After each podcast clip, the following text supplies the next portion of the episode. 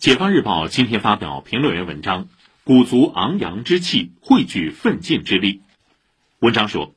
当前疫情形势依然严峻复杂，我们更要拿出超常规举措，展现非一般状态，更好回应市民群众、市场主体和社会各方的关切，切实强信心、暖人心、助同心。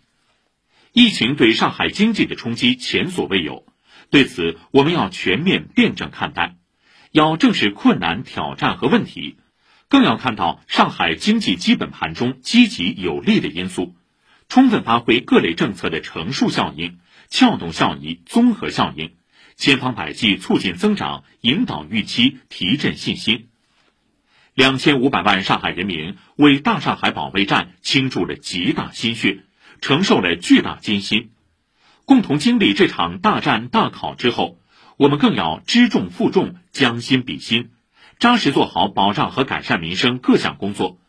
特别是在疫情冲击下压力倍增的就业等工作，实实在在、用心用情解决各类人群的急难愁盼，最大程度赢得理解和认同，凝聚共识和力量，把失去的时间抢回来。当下的上海必须只争朝夕。